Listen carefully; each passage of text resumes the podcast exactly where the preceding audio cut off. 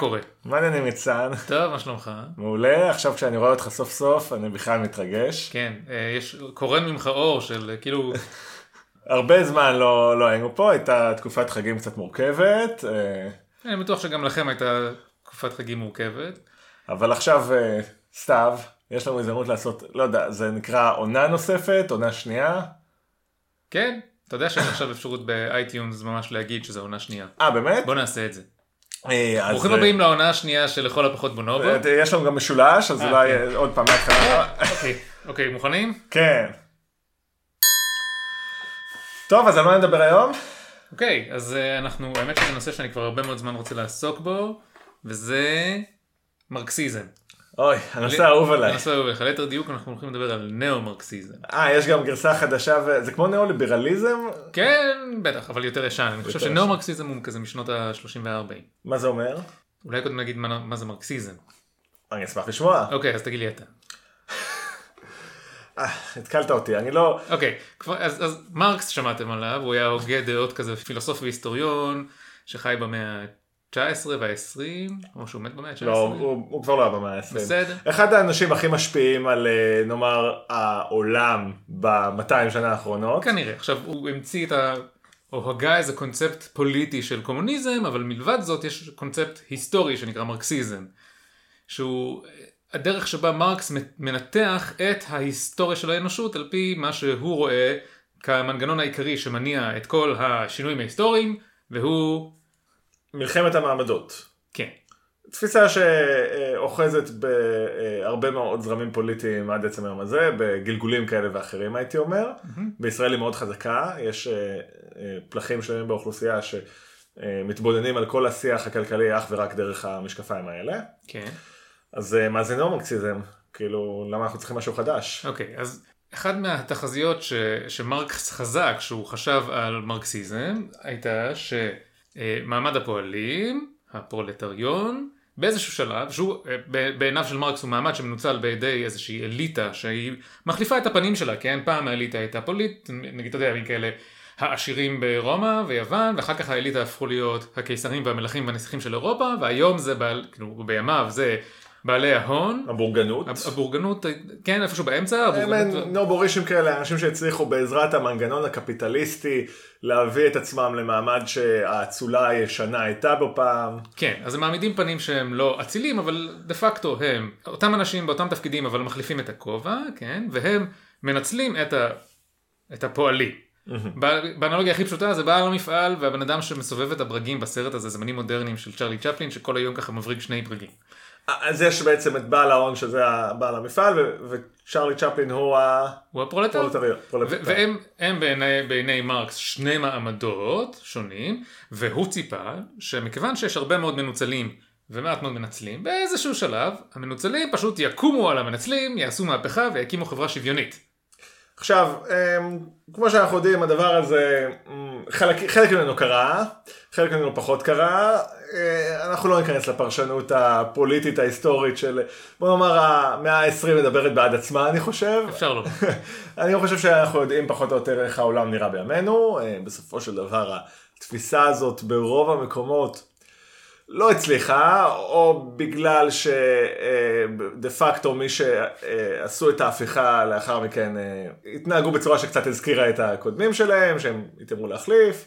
כן, ופה תמיד יבוא מרקסיסט, איזשהו מרקסיסט ויגיד לך שההפיכה הזאת שהם עשו היא לא הייתה הפ- הפיכה אמיתית של הפרולטריון, אלא מראש הייתה איזשהו העמדת פנים של האליטה. אבל לא, זאת לא הנקודה, כן. הנקודה היא שהמהפכה הזאת דה פקטו מעולם לא קרתה, וכאן נכנס לתמונה הנאו-מרקסיזם, משום שאיפשהו שם בשנות ה-30 וה-40, חבורה של פילוסופים היסטוריונים כאלה באירופה, התחילו להגיד כזה רגע מה, מרקס בטוח צודק, זאת הייתה ההשקפה שלהם, אבל איך בעולם לא קרתה המהפכה? מה... רגע, אנחנו מדברים על עולם שכבר אה, יש בו רוסיה סובייטית. נכון.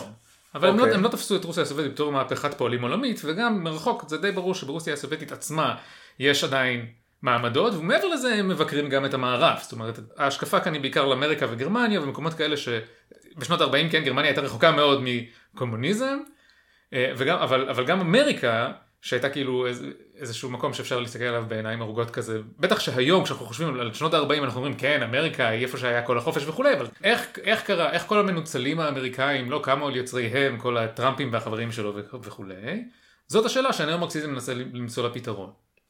אז אני יכול לחשוב אה, על כמה הסברים, לדוגמה העובדה שרמת החיים הממוצעת בארצות הברית, או חייו של האזרח הפשוט, כנראה היו בכמה סדרי גודל יותר טובים מחייו של האזרח במדינות שהלכו בדרך המקבילה. או אפילו במדינות שבה, שעליהן מרקס חשב בסוף המאה ה-19. איזה מדינות? אה, הוא חשב על אירופה, אבל, אבל הנקודה שלי היא שלמעשה במאה ה-20 בארצות הברית לא היה יותר פרולטר. מעמד הביניים הפך להיות הגוף העיקרי של האזרחים. בעצם הוא במידה רבה נולד במאה ה-20. או לא יודע, אולי הוא נולד כבר מהמהפכה התעשייתית, אבל, אבל כמסה גדולה של, זאת אומרת, כשמרקס חשב על המהפכה, הוא חשב על אנשים שעובדים במפעלים. כמה אנשים עובדים במפעלים בשנות ה-40 בארצות הברית? אני, אולי הרבה בגלל המלחמה, אבל בטח לא 95% מהאוכלוסייה. יש זה, המון זה, עורכי זה דין. במידה רבה בעצם ההמשך של המהפכה התעשייתית, מה שראינו בתקופה הזאת, שנוצרו לך אה, כמויות מאוד גדולות של משלחי יד שאינם אפילו מוצרים, אינם בתחום הייצור, לא, לא רק החקלאות אלא גם לא המפעלים, הרבה מאוד שירותים, כן, עורכי דין ו- ובמאי סרטים וספרים. שדרני פודקאסטים, ש- כן, או-אה. או-אה, סטטיסטיקאים. שמת אותי בנקודה לא טובה כן. עכשיו עם כל החברים המרקסיסטים שלי. אבל זה נכון שבמובן הזה, מן הסתם הפרולטריה כבר לא עושה את המהפכה, אבל עדיין יש בעיני הנאו-מרקסיסטים אי שוויון, ו- וכשהם חיפשו פתרון לשאלה, מה גורם לכל מעמד, הביניים המנוצל הזה להמשיך להיות מנוצל בידי איזה אליטה קטנה של אנשים סופר עשירים, שמושכים בחוטים ככה מאחורי הקלעים, אולי אנחנו אפילו לא רואים אותם, מרוב שהם אה, מציפים אותנו בשפע, אז אנחנו לא רואים כיצד אנחנו מנוצלים יום יום, ונלקחות מאיתנו האיכויות הכי בסיסיות שבן אדם יכול לצפות להם, של אה, הזכות לכבוד, הזכות לחירות. משעבדים אותנו למשכנתאות, לסטודנט לונס, ולמותגים ומה שלא תרצה. תרבות צריכה זה היה נושא מאוד מאוד חזק בתנועות נוער בסוף שנות ה-90. כשאתה היית בתנועות נוער בסוף כן. ה-60. כן, כן. החדשות הרעות הן שנאו-מרקסיסטים הם אה, פילוסופים מרקסיסטים, ולכן אין להם תשובות פשוטות, ואין להם מאמרים שקל לקרוא, וההסברים שלהם מורכבים, עמומים ולא משכנעים. שזה חלק מה... יש איזה, ראיתי פעם איזשהו image אני חושב של אה, SMBC, שזה מעין אה, טבלה כזאת. SMBC, Saturday Morning Breakfast Cereal, הקומיקס, ש... קומיקס, כן. Web comic ממש מצליח ומצחיק. של אחד קוראים אותו זאק, אני חושב שהוא פיזיקאי. זאק ווינר? כן, אני אמור לקבל ספר שלו מאמזון בקרוב, אבל אני מה זה מתפזר. יש שם מעין image כזה של טבלה ש, אה, של 2 על 2, שציר אחד זה עד כמה הנושא אה, מורכב להסביר אותו, וציר שני זה עד כמה הנושא באמת מורכב. כשאני אמרתי קודם מורכב להסביר אותו, הכוונה עד כמה ההסברים נוטים להיות אה, ערקניים ומסובכים.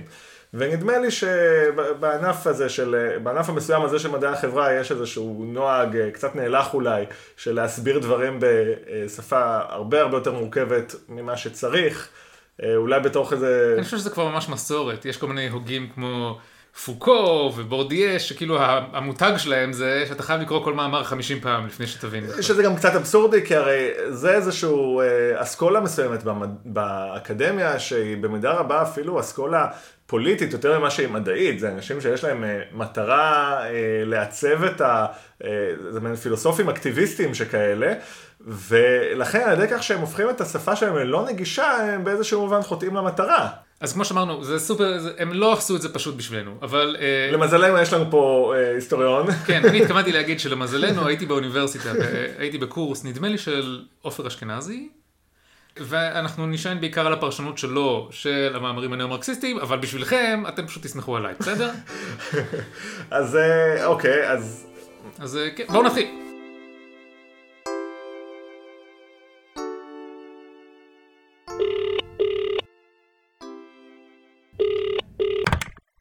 זוהי הודעה מוקלטת עבור מאזיני לכל הפחות בונובו.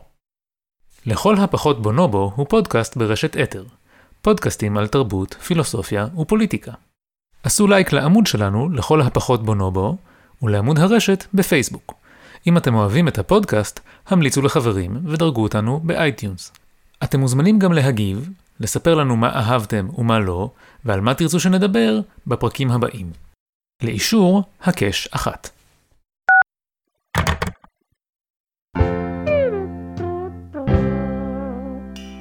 אז בשנות ה-40, סביב פרנק, בפרנקפורט שבגרמניה, התכנסו חבורה של הוגים ניאו-מרקסיסטים בראשות תאודר אדורנו ומקס הורקהיימר, שהקימו את אסכולת פרנקפורט, שה... ש... כן, הם כתבו מאמרים וזה, וקידמו טענה עיקרית ספציפית שהיא שהתרבות, או מה שהם קראו לו תעשיית התרבות, שזה הגלגול התרבותי של המאה ה-20, מעכבת באופן מכוון את הבעירה של מהפכת הפועלים. רגע, רגע, רגע, מה שאתה אומר פה נשמע לי קצת מוזר. כאשר אתה אומר לי, אה, המנגנון התרבותי, או הביטוי הזה שהשתמשת בו, תעשיית התרבות. תעשיית התרבות, אני דבר ראשון חושב על הוליווד. וכמו שכל מי שרואה סרטים אה, בעשר שנים האחרונות יודע, דווקא הסרטים אה, שאנחנו רואים לאחרונה, אה, נדמה שהם אומרים בדיוק ההפך, זה סרטים, אה, אה, יש אינפלציה בסרטים דיסטופיים שמתארים עולם של עולם מות מעמדיים, סרטי אה, מדע בדיוני או פנטזיה, אה, מי ריאליסטיים יותר ומי ריאליסטיים פחות, שמתארים את המאבק של הפועלים שנמעכים תחת רגל הברזל של האליטה. כן, למשל, בזמן האחרון ראינו את, לפני כמה שנים, את עולם הזמן עם ג'סטין טימברלייק. כן, סרט שבו אה, העולם, אה, לכל אחד יש על היד צג כזה, שמספר לו בדיוק בשניות כמה זמן נשאר לו עד המוות. כן, ויש בגדול אנשים עם המון המון המון המון זמן, ואנשים עם ממש ממש כן, מעט והזמן הוא מטבע עובר לסוחר, אה, איחרת את האוטובוס, אתה לא בהכרח תשרוד את היום, כי לא כן. תספיק לקבל את המשכורת. ג'סטין טימברלייק הוא בן אדם שכל יום צריך לקנות את, היום, את הזמן של מחר, ובינתיים איפשהו ב, כן, בבירה יש אנשים שלא ימותו אף פעם. כן. ומן הסתם ג'סטין טימברלייק נלחם בשיטה, או ממוטט את השיטה, או משהו כזה. וראינו... אה, אה, אליזיום. אה, אליזיום עם מרק וולברג, או... לא, מאט דיימון. אני לא, אני לא מבדיל ביניהם. כן, שהוא, זה פה מחולקים למי שחיים על האדמה, שזה הפרולטריון, שעושים עבודת כפיים, באמצעות רובוטיקה, כן, ובחלל- עניים ורעבים. ואז בשמיים תלוי איזשהו כוכב, אה, לא כוכב, נו, אה, מעין גוף, ספינת חלל, לא חשוב. כן, שבה גוף נמצאים... לווייני כזה. עשירי העולם התכנסו להם שם, אין מחלות, אין מלחמות. והמטרה שלו זה בעצם להגיע לשם על מנת לעבור איזשהו ניתוח באחת מהמכונות ניתוח אה, על המשוכללות שלו. כן. בהקשר די דומה יש את סדרת הטלוויזיה האקספנס, כן. ואקספנס, שזה, שיש בה שתי מעצמות על כדור הארץ ועל המאדים, שנלחמות אחת בשנייה והן די עשירות ומרוצות, ובינתיים הן מנצלות מעמד של פועלים שגרים בחגורת האסטרואידים. מה שנקרא Belters, כן. כי הם אה, חיים על אסטרואידים, אה, כל טיפת מים יקרה להם הם, כמו... הם כורים את המשאבים בשביל המעצמות, בינתיים אין להם אפילו, אין להם מה לשתות. אפילו. ואתה קורא עכשיו ספר, כן, קורא Red אותו. Rising, שהוא גם, אה, יש עולם עתידני, בעיניי הספר הזה הוא פלגיאט של כל הדברים שאי פעם קראתי עד היום, אבל בגדול הוא מעתיק אה, בעיקר את משחקי הרעב. ומשחק של אנדר כזה. אבל יש מעמד של מנוצלים, שמנוצלים עד כדי כך שהם אפילו לא יודעים שהם מנוצלים. ואם כבר הזכרנו קודם את אה, זמנים מודרניים הוותיק, אז אה, זו תמה מאוד מאוד ותיקה בקולנוע, אנחנו התכוונו לראות את מטרופוליס כתחקיר כן. מטרופוליס סרט של פריץ לנג מ-1927. לשבע, סרט בן 90. כן, מה- מהסרטים באמת, זאת אומרת, מה- מה masterpieces המוקדמים ביותר של הקולנוע, שעוסק, עד כמה שאנחנו מבינים, במלחמת מעמד. מבין שזה סרט שבמידה רבה אה, היה לו תפקיד בהתפתחות אה, החברתית-פוליטית בגרמניה באותן שנים, אנחנו התכוונו לראות את הסרט, אבל ויתרנו עליו כי הוא ארוך. אה, והנחנו ששעתיים וחצי של סרט בן 90 שנה הן מהגעות מדי, אבל אחותי הקטנה טוענת שהוא מעולה, אז תאמינו לאחותי הקטנה. או שאנחנו אולי יום אחד נצפה בו ונכתוב על זה פוסט, או, נכתוב, או נקליט על זה משהו. כן. עכשיו, יש כאילו, מה שאתה אומר לי מוזר אה, כפליים ואפילו בצורה משולשת. שנייה, בוא נחזור ונגיד שהסיבה הראשונה שזה מוזר לך, כי אתה אומר, יש מלא קולנוע על מלחמת המעמד. נכון, אבל יותר מזה, מי מפיק את הקולנוע הזה? יש לנו, אה, אה, אה, הוליווד זה לא מקום שכל אחד עושה מה שמתחשק לו. יש לך שם אה, כמה אולפנים שמחזיקים בתוכם המון כוח, שהם בגדול קובעים מה אנחנו נראה בחמש שנים הקרובות. יושבים שם כל מיני אקזקיוטיבס כאלה בחליפות, אה, מקבלים תסריטים. אה, אומרים, זה נכנס, זה עף. אה, זה לא, אם אני ופוזנר מחר רוצים להפיק סרט אינדי על איך אנחנו, אה, לא יודע מה, הפקנו פודקאסט. הפקנו, הפקנו פודקאסט, אז יגידו לנו, תקשיבו, זה לא מעניין, אה, לפחות תעשו שאחד מכם, אה, לא יודע מה. אחד מכם מגלה שיש לו כוחות על, ו... כן, ואז הוא... כן. ואתה- ואתה אומר, למה שהאנשים הכי עשירים בעולם יפיקו סרטים על מהפכת המעמדות, כן? הם, הם הרעים בסיפור. אז הסבר אחד זה, אה, זה שווה כסף. כן. שזה משהו ציני במיוחד, זה להגיד, אנחנו נשחק ברגשות שלכם הצופים בצורה כל כך קשה, שאנחנו ניתן לכם אה, סרט על איך אתם משמידים אותנו, ונעשה מזה כסף. עכשיו, עוד דבר שהוא מוזר שקורה פה, זה, תשמעו, אה, בתחילת שנות ה-90, אה, חומת הברזל בין אה, רוסיה הסובייטית לעולם המערבי קרסה. הקומוניזם הפסיד, הפסד נחרץ במלחמה הקרה. מדינות פוסט-סובייטיות, עד עצם היום הזה, כולנו יודעים שאם אנחנו רוצים חופשה זולה, אנחנו צריכים לנסוע למזרח אירופה, ואם אנחנו רוצים חופשה מפנקת, נוסעים למערב אירופה. אה, אפילו המדינות שהן היום, נקרא לזה קומוניסטיות, מאוד נוטות אה, לפעול בפרקטיקות. אתה מדבר על סין. כן, כן. אפילו סין פועלת בפרקטיקות אה, של שוק חופשי הולך ומשתחרר על מנת לבצע זינוק. אתם יודעים, בסוף שנות האלפיים הדיבור היה על קץ ההיסטוריה, על זה שהגענו לאיזשהו עידן פוסט-היסטורי, שבו הקפיטליזם זאת השיטה האולטימטיבית שניצחה את כל ה... עברה את כל המשוכות, ומכאן ואילך אנחנו עומדים, מתכנסים לקראת איזו מציאות של אחדות אה, אנושית, כלל עולמית. למה, למה דווקא עכשיו? כאילו, מה, מה, מה, פשר הפרץ הזה של, אה, של סרטים ניאו-מרקסיסטים, כמו שאתה מכנה אותם? אני הולך לענות לך בסדר ההפוך. עכשיו, אני לא ניצן יותר, אני אדורנו. אוי, שלום, מאוד. וגרמשי, אנטוניו גרמשי ומרקס. הוא עושה שפם על האף, כן, אוקיי. יש לו גם זקן. בכל אופן, דבר ראשון לגבי השאלה האחרונה שלך. אתה אומר אנחנו חיים בעידן קפיטליסטי, קץ ההיסטוריה, אבל אמרנו שמרקס אמר לך שכל העמדת פנים הזאת של קפיטליזם היא פשוט שיטה חדשה של פאודליזם, או מה של... רגע, פאודליזם זה? פאודליזם היא מה ש... אה, מלך ארתור כזה וזה. שיטת, השל... שיטת השלטון הנפוצה בימי הביניים וקצת אחר כך, שבה... בה... יש מלכים, לא משנה, יש אליטה, זה נורא מורכב, אף אחד לא יודע מה זה פאודליזם, אבל יש כאילו, יש, יש אליטה שמנצלת את, הזה, את האנשים, אבל אז זה היה על פי חוק, נכון? אני מלך בחסות האל, האל אמר לי שאני צריך לנצל אתכם, וגם כזה כמו את מערכונים של מונטי פייתון, והיום יש העמדת פנים, כן? אני קפיטליסט, במקרה כל משאבי המדינה, כן, בארץ זה לא כל כך קורה, אבל נגיד כל משאבי המדינה נמצאים בידיי, אני לא מלך חס וחלילה, אני רק מרוויח את כל הכסף, מקבל את כל המיסים וקובע את כל החוקים. ואתה תעבוד עשר שעות ביום, חמישה ימים בשבוע, ואולי מרוצה, אולי כן. תהנה מחלק מהרווחה שאני יכול לספק לך. אז זאת, זאת התשובה המרקסיסטית הכי פשוטה לשאלה שלך. איך יכול להיות שבעידן קפיטליסטי עדיין יש כאילו... זה אותו שטיק, אבל בכסות חדשה. כן, בעצם, הסדר ש... החברתי מצא את דרכו אה, בחזרה ליישר את הכל. יש מעמדות, עדיין יש מעמדות. כן. אז, אז, אז זאת התשובה לשאלה האחרונה. לגבי השאלה השנייה, אז אנחנו רוצים לדעת, למה שאני, אה, איך קוראים לו? הרווי ויינשטיין? כן, אה, אתה כבר לא מרקס, אתה עכשיו ויינשטיין. כן, למה שאני... פה זה מתרחק ממך חצי מטר כן, עכשיו. כן. למה שאני, בן אדם עשיר, כן, מפיק הוליוודי, מפיק סרט שבו אתם... ההמונים כאילו מפילים את השלטון שלי. באים אליך עם קלשונות. טוב, אנחנו יודעים שאנחנו באים אליי קלשונות, כי אני מטריד מינית סדרתי בקטע ממש creepy. אבל on topic. כן, אוקיי. אז בואו נשתמש בדוגמה שאתם כבר שואלים את עצמכם איך היא לא עלתה עד עכשיו. שזה משחקי הרעב. משחקי הרעב. זה סרט שהוא כל כך על מלחמת על המעמדות. שהוא נקרא משחקי הרעב. כן, והוא גם בעצמו, יש בתוכו איזו ביקורת לא מי יודע ממודנת על כל תרבות הריאליטי, כלומר, הוא בעצם מנסה... עוד ביקורת על האנשים שמפיקים תרבות. כן, הוא מנסה להגיד לנו, תקשיבו, אתם אה, יושבים בבית ורואים כל מיני trash אה, people כאלה בסדרות אה, ריאליטי סוג ד', קוראים, תולשים אחד לשני את השערות, בזמן שמי שצריך להיות, ומגחכים עליהם. ומי שצריך, אה, מי שאתם צריכים אה, לתקוף אותו זה לא הם, אלא...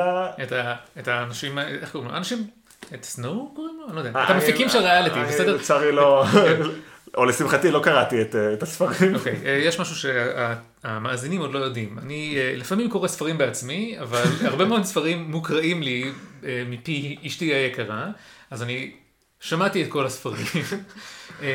בכל אופן, אז מה, מה, איך משחקי הרעב מסביר לנו איזה אינטרס יש למפיקי הוליווד העשירים להפיק סרטים שהם הרעים בהם. נו, אז מה הם אומרים? אז אוקיי, אז אדורנו והורקהיימר אומרים לך ככה. אוקיי, נזכיר את זה שהם כתבו את המאמרים שלהם בשנות ה-40, כן? בשנות ה-40, הקולנוע היה עדיין קטע די חדש. ומה שהם חשבו על קולנוע זה זה. בואנה, זה נראה ממש אמיתי. והאמת היא שתחשוב על זה, הקולנוע בשנים האחרונות, מאז ועד היום, המאמץ הטכנולוגי העיקרי של הקולנוע זה להיראות יותר ויותר אמיתי. והם אמרו, אתה יושב בקולנוע, רואה מה שנראה לך כל כך מציאותי, שאתה לא ממש מבין שזאת לא המציאות. אתה יושב שם בקולנוע, אתה רואה את קטניס אברדין, ציידת ענייה מאיזה חור, נלחמת ב... עושה את מהפכת ה... את המעמדות בשבילך, כן? נלחמת באליטה בשבילך.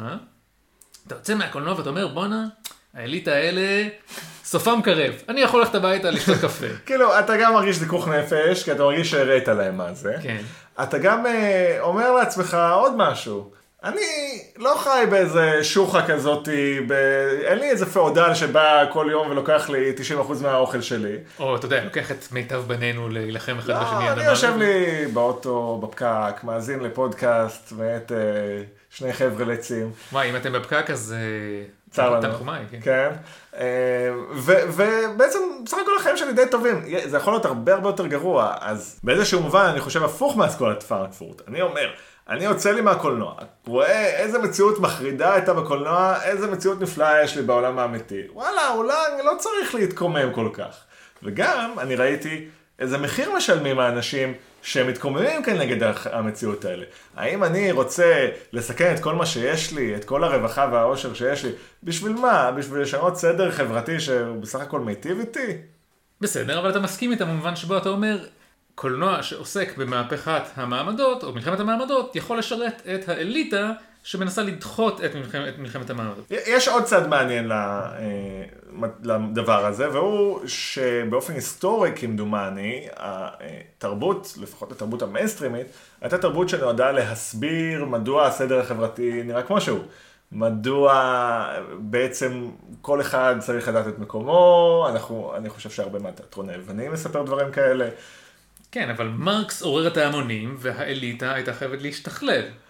אז הם פשוט תמיד נמצאים צעד אחד לפנינו. כן, עכשיו יש, תראו, הט- הטיעון הנאו-מרקסיסטי לגבי היחסים של אליטה וההמונים המנוצלים הוא מאוד מורכב.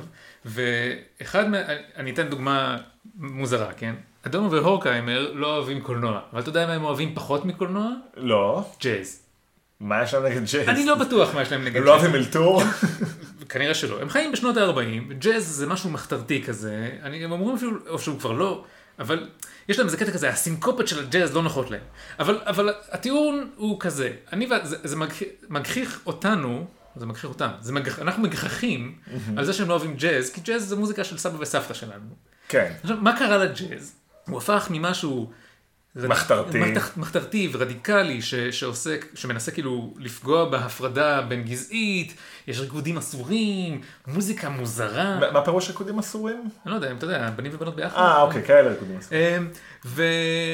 וזה הפך לסופר מיינסטרים, אבל זה לא קרה במקרה, כן? או לפי, בהשקפה הנאו-מרקסיסטית, דברים כאלה לא קורים במקרה. מה שקורה זה שכשמשהו מאיים על האליטה, כשיש איזה משהו בפרינג' שנראה יותר מדי פופולרי, אז במקום לכבות אותו, במקום לתקוף אותו, קונים אותו, מאמצים אותו. אתה לוקח, אתה הופך את הג'אז, אתה לוקח את הג'אזיסטים הכי גדולים, אתה נותן להם מלא כסף, אתה הופך אותם לאליטה בעצמם, ואתה אומר, וואלה, עכשיו אתם עובדים בשבילי, והם כזה, וואלה, עכשיו שאני באליטה, בטח אני עובד בשבילך, והם הופכים את התרבות שלהם, כן? הם הופכים לחלק מתעשיית התרבות, הם הופכים את התרבות שלהם למשהו שמאפשר את ההמשך של פערי המעמדות, ודוחה עוד ועוד את המהפכה. אבל תגיד לי רגע, זה לא נשמע לך קצת קונספירטיבי כל ה... כאילו מה, התכנסו אה, זקני אה, הוליווד ואמרו, אוי לא, יש משבר כלכלי, אנשים מרגישים לא כל כך טוב, אולי אנחנו צריכים איכשהו להאכיל אותם בזיכוך נפש מתוק. זה נשמע ככה. אבל יש משהו בטיעון לגבי איך שהאליטה בולעת את המתנגדים שלה ומייצרת תוכן שמכתיב את, ה, את התודעה הכוזבת הזאת, כן? של שהמהפכה לא, לא נחוצה, שהוא מבוסס על דפוסים, נקרא להם, תת-מודעיים. קצת מודעים. זאת אומרת, האליטה התפתחה מתוך מנגנון אבולוציוני שהפך אותה לכזאת. זאת אומרת, כל מי שנמצא באליטה הוא מי שמראש הפיק את הכלים האלה שמאפשרים את הקיום של האליטה. אז זה לא שיש קבוצה של אנשים שמתכנסים ואומרים, בני גודמן הזה עם המוזיקה ג'אז שלו, אנחנו חייבים לקנות אותו. הם יכולים פשוט ל... באופן טבעי, ברגע שהוא הופך להיות חשוב ומשפיע, הוא פשוט, יש אימוץ שלו אל האליטה במין כזה מעגל. תורת הכלה שכזאת. כן, הוא פשוט הופך לאליטה. יש כאן, אני חושב שהטענה הגדולה של אדונו ואוקאמר היא לא בדיוק שיש מאמץ מכוון של האליטה לנצל את המוחלשים, אלא שבאופן טבעי אליטות מנצלות את המוחלשים, והם התפתחו כל כך הרבה זמן וכל כך הרבה שנים, שהמנגנון הזה פשוט מנציח את עצמו. אי אפשר לנצח אותו מכיוון שכל מאבק באליטה מייצר את הכוח שהאליטה צריכה כדי לדכא את המאבק. ואם ב, אם המלך ארתור היה צריך לדכא את מאבק האיכרים, כמו בסרט של מונטי פייתון, בזה שהוא... הוא לא מדכא שם, אבל הוא מגיע שם לכזה קומונה וזה מצחיק. אבל אם פעם המלכים היו פשוט מרביצים לך והורגים, כמו במלחמת האיכרים של המאה ה-16 את האיכרים, אז היום התפתחנו. האליטה עושה את זה עם כסף, היא עושה את זה עם תעשיית התרבות. וממקסמת רווחים על הדרך, כי כן, אם זה. פופולרי אז אז למה לא? זאת, כמו שאמרתי בתשובה לשאלה האחרונה, כן? בעצם הניצול עבר שדרוג, הוא השתפר, והדרך של האליטה לנצל אותי היום היא שאני אהיה מספיק מרוצה, אבל לא יותר מדי עשיר. טוב, אני רק רוצה שיירשם, אה, למקרה שמישהו מהמאזינים מכיר אותי ומרים גבה, אני לא בטוח שאני כל כך משתכנע, אבל אה, זה כבר לדיון אחר. תשמע, אני מסכים, כן? נאו-מרקסיסטים עם הפנטזיות המוזרות שלהם לגבי הכלכלה, ההיסטוריה והמציאות, עזוב, זה לא חשוב. אבל, לתומי, יש מה שאפשר בכל זאת, אה, אני עושה air quotes, כן? ללמוד מ- מהגישה הזאת ליחסים בין אליטה, תרבות, וכאילו ההמונים שלא חי... לא חלק מהאליטה. בואו למשל נחשוב על המצב בישראל. כן. אם יש אליטה תרבותית בישראל, אז אה, יש בישראל איזשהו מצב מוזר, שבו במשך שנים דה פקטו יש, אה, איך, איך בעצם חלק מהיצירה נעשית בישראל, בוודאי תעשיית הקולנוע המקומית, לאורך שנים היא תלויה בצורה מאוד מאוד משמעותית בכל מיני קרנות. הקרנות האלה אה, מקבלות תקציבים ממשרד התרבות, הן מקבלות כספי תרומות מכל מיני גלויות אני מניח בעיקר וכדומה, והן מחליטות איך לחלק את הכסף הזה. עכשיו, ראשית צריך להגיד שכיוון שזאת המציאות, אז אה, ברגע שיש לך תלות כל כך גדולה של היצירה בקרנות הללו, אז אה, באיזשהו מובן אולי מישהו כמוני עם אה, השקפות יותר קפיטליסטיות יכול לטעון שזה מדכא את ההתפתחות של אפיקי פרנסה אחרים. אבל נניח לטענה הזאת, בואו נניח שזאת המציאות. עכשיו יש לך פה קרן, ומי מי מקבל את ההחלטות בקרן הזאת? אני מניח יוצרים ותיקים. יוצרים ותיקים, אנשים עם טעם מאוד מסוים, והם קובעים מי יקבל את הכסף. ואז גם יוצרים צעירים שצריכים את הכסף הזה, נאלצים, מוצאים את עצמם נאלצים להתאים את היצירה שלהם למה שהם אוהבים. אז יש כמובן את הטיעונים הוותיקים על זה שהקולנוע הישראלי, הוא, יש לו הטיה שמאלה, הוא עוסק בצורה מוגברת אולי במה שנקרא הכיבוש. אתה סיפרת לי, כן, אני משרת במילואים לעיתים כמה רחוקות שאני יכול עם אה, יוצר קולנוע שקוראים לו רועי הורנשטיין, שיש לו השקפות יחסית ימניות, אולי בעיניו אפילו ימניות ממש, ומאוד מתקשה לקבל תקציבים עבור תסריטים וסרטים שהוא רוצה להפיק, שהנושא שלהם זה לא רצח ערבים, כן? הנושא הוא פשוט ציוני או לאומי, אבל הוא פשוט לא יכול, הם לא מסכימים לתת לו כסף. אה, ואני מכיר לעומת זאת סיפורים אפילו לא פוליטיים, פשוט עניין של טעם אה, סגנוני תרבותי. אני לפני כמה שנים נכחתי בהרצאה של אה, אלון גור אריה, מי מכם שמכיר אותו מהיפופוטם. הוא סיפר על התלאות שעברו עליו בדרך להפקת הסרט המוסד הסגור. זה אפילו סרט באורך מלא, סרט אה, של 40 דקות, והוא מספר שאחת הסיבות לכך היא שהוא מצא את עצמו מאוד מאוד מתקשה אה, לתקצב סרט באורך מלא, מפני שלפחות באותה התקופה, קרנות ישראליות לא היו, מייצ... לא היו תומכות בקומדיה. כן, זה גם, זה, זה מין נונסנס כזה שהוא פשוט לא פוליטי. אתה, אתה רואה שאחוז נורא גדול מהסרטים שבאמת נתמכים ב, ב, ביצירה, הם פשוט, אתה חייב שיהיה לך איזה מסר פוליטי מורכב וביקורתי. עכשיו אני, ניצן מכיר את התלונה, שיש לי תלונה מעבר למדינת ישראל, על אה, כל מה שנקרא תעשיית סרטי האוסקר, שזה תעשייה שלמה של קולנוע שמעוצבת על מנת אה, לעשות איזשהו gaming, לנצח את אה, אה, תחרות פרסי האוסקר ולקבל את הסרט הטוב ביותר, וזה מאוד מאוד ניכר שסרטים שמופקים בארץ, השיקול המרכזי ביותר בשאלה האם לתקצב אותם או לא, הוא מה הסיכוי שהוא יצ... שהסרט יצליח לזכות בפרס האוסקר לסרט הזר. עכשיו בוא, נס- בוא ננסה להסתכל על, ה, על המבנה הזה ב- בעיניים נאו-מרקסיסטיות, כן? יש לנו כאן אליטה תרבותית, אפשר לומר על האליטה התרבותית הזאת של הקולנוע בארץ, שהם לא אנשים שמשפריץ להם כסף מהאוזניים, אבל הם יושבים באיזושהי עמדה של כוח שמאפשרת להם להחליט איזה סוגי יצירה יהיה אפשר לייצר. אבל והם גם רובם אנשים די מבוגרים. רובם אנשים די מבוגרים שנמצאים בתחום לא 10 ולא 20 שנה. אה, ובוא נאמר, הם יהיו שם גם עוד כמה עשרות שנים, והם הם פשוט הצליחו להתמקם בפוזיציה הנכונה, כאשר אה, הוקמה, נקרא לזה ככה, תעשיית התרבות המקומית. והם גם, זה לא שמי שבוחר אותה, זה, לא, זה קצת כמו בית משפט עליון, התהליך הזה של הקידום שם הוא לא בדיוק דמוקרטי. לי ולך אין כל כך דרך להשפיע על מי יושב ב- בוועדות הללו. הטיעון שלך הוא טיעון נקרא לו אה, אינטרנזי. אתה אומר אלה אנשים עם טעם מסוים ומקדמים סרטים עם הטעם הזה אולי אפילו מצרכים אומנותיים. הנאו-מרקסיסט צריך לומר לך, הם מקדמים סרטים שמשמרים את המעמד שלהם כיוצרים הכי בכירים בתחום. אני מסכים לחלוטין עם הטיעון הזה. אני גם אגיד יותר מזה, אנחנו באחד הפרקים המוקדמים שלנו, בפרק התגובות וההשלמות, הקראנו, פה מכתב עיתולי, שבו פנינו בבקשה לשרה מירי רגב לתקצב אותנו. התקצוב עוד לא הגיע, אבל גם לא כל כך דחפנו את זה. אבל המסר אה, שניסינו, הסאטירי, שניסינו להביע פה הוא, למה בעצם אה, מדינת ישראל צריכה לתמוך, בוא נאמר, בתיאטרון, שזאת יצירה שהיא לא נגישה, אתה צריך, אה, בוא נאמר, היא לא נגישה גיאוגרפית בתור התחלה, לא כל אחד יכול להגיע להבימה, אוקיי? אה, היא לא נגישה אולי כלכלית, כי גם כשהיא מסובסדת בכבדות, עדיין כרטיס תיאטרון הוא די יקר. היא לא בהכרח אה, מדברת לכל אחד פה. אני, יש, היה נושא שרציתי לדבר עליו וכאילו המשכנו לדחות את זה, אני לפני כמה חודשים, נדמה לי, הלכתי לראות הצגה בקאמרי, משפחה מוזרה או משהו כזה, שזה תרגום של מחזה משנות ה-70, על בחור הומו שגר בניו יורק וצריך לצאת מהארון לפני ההורים שלו שהגיעו לבקר, לבקר אותו בהפתעה, וזה מחזה כל כך מיושן, ההומור שלו כל כך הומופובי, המסר שלו כל כך... שמרני, זאת אומרת, למי זה פונה? וגם צריך להגיד, אני לא כזה צעיר, והייתי, מה זה הכי צעיר בקהל? אה, כן, גם לי יצא לחוות חוויות כאלה בתיאטראות, וזה באמת לא ברור, הרי באותו תקציב שמפעילים איתו את הבימה, אפשר היה להקים פה רמז רמז, תרבות פודקאסטים שוקקת בעשירית מהתקציב הזה, ולהגיע לכל כך הרבה יותר אנשים, ולספק אה, כל כך הרבה יותר תמורה.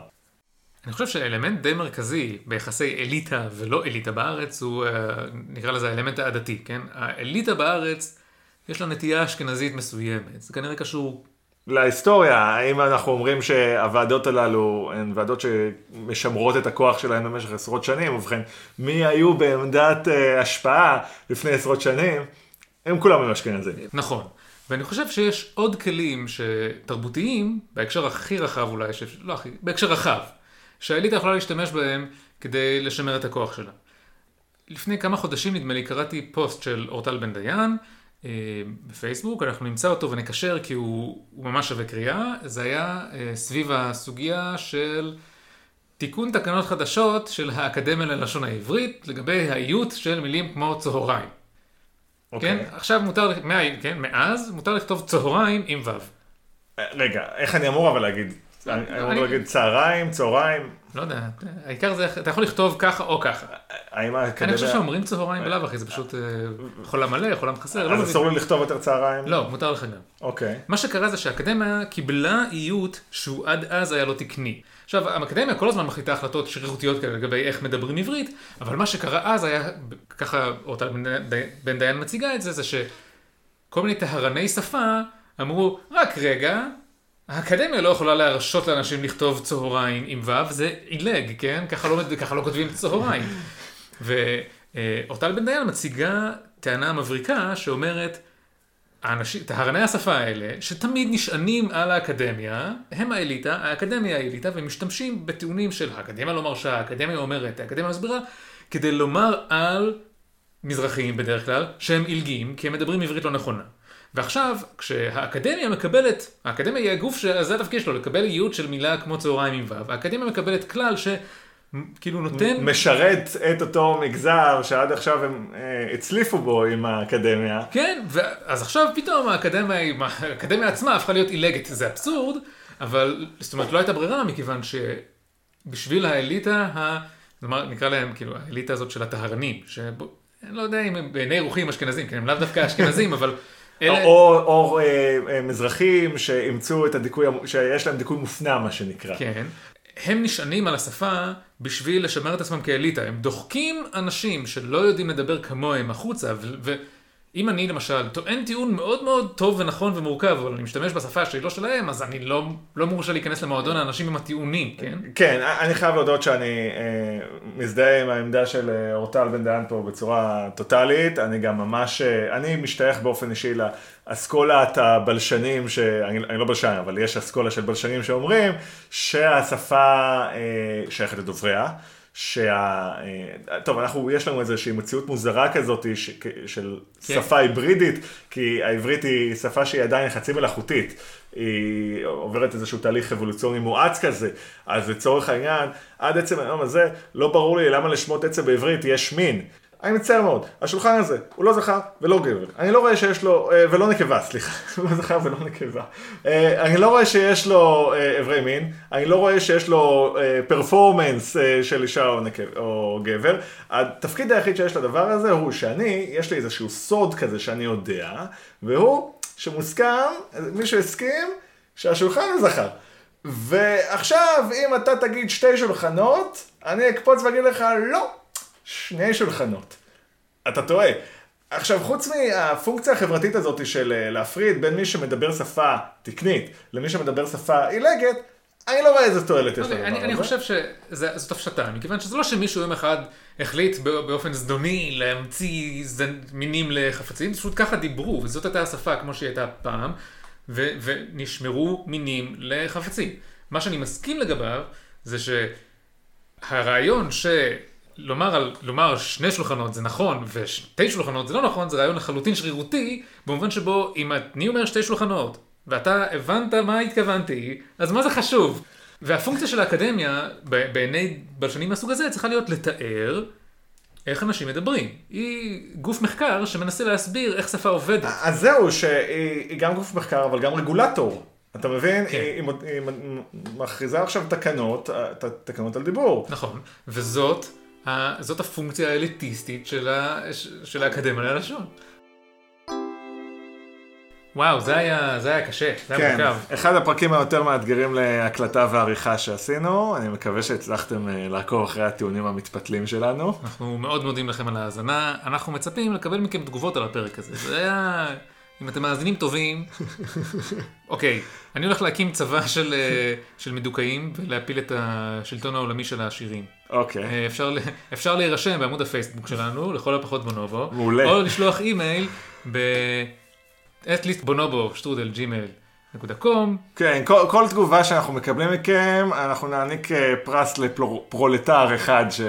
יצא מעוני. טוב, אה, עד לפעם הבאה. כן, אתם מוזמנים לעשות לנו לייק כמובן, אה, לעקוב גם אחרי הרשת שלנו, רשת אתר, אה, ולעקוב אחרי שאר הפודקאסטים ברשת. להתראות. ביי.